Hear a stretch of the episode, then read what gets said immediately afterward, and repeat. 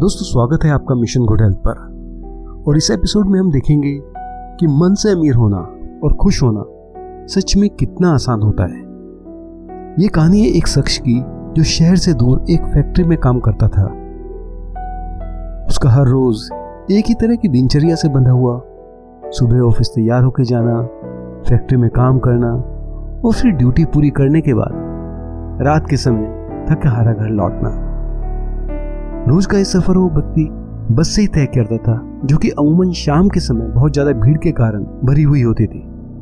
यात्रियों के लिए वापसी का सफ़र सच में काफ़ी दुश्वारियों भरा हो सकता है, क्योंकि एक तो दिन भर की थकान और दूसरी बस में भयंकर भीड़, जिसमें अगर किसी को सीट मिल जाए तो समझो किस्मत वाला होता था। और रास्ते में जैसे ही किसी यात्री के उतरने से कोई सीट खाली होती तो उसे पानों के लिए जैसे कि एक युद्ध छिड़ गया हो।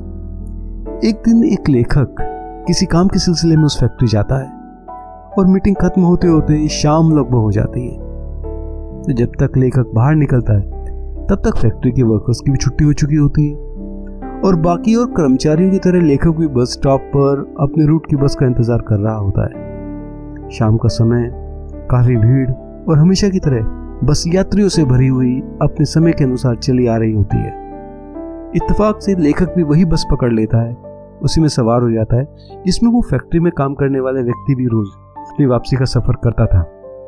बस यात्रियों से खचाखच भरी थी और सीट पर बैठे यात्रियों के मुकाबले खड़े होने वाले यात्रियों की संख्या बहुत बहुत ज़्यादा थी और हर व्यक्ति बस इंतज़ार में था इस उम्मीद में कि किस तरह से कोई सीट खाली मिल जाए तो घर तक का सफ़र आराम से तय हो जाए।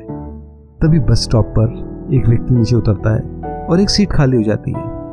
लेकिन लेखक को देख के आश्चर्य होता है कि वो पास खड़ा हुआ व्यक्ति, वो शख्स खुद ना बैठकर तो किसी और व्यक्ति को ऑफ़र कर देता है। एक दो बस स्टॉप और निकलते हैं और फिर एक पास की सीट और खाली होती है। इस बार फिर वही शख्स किसी दूसरे व्यक्ति को वहाँ बढ़ाकर सीट को ऑफ़र कर देता है।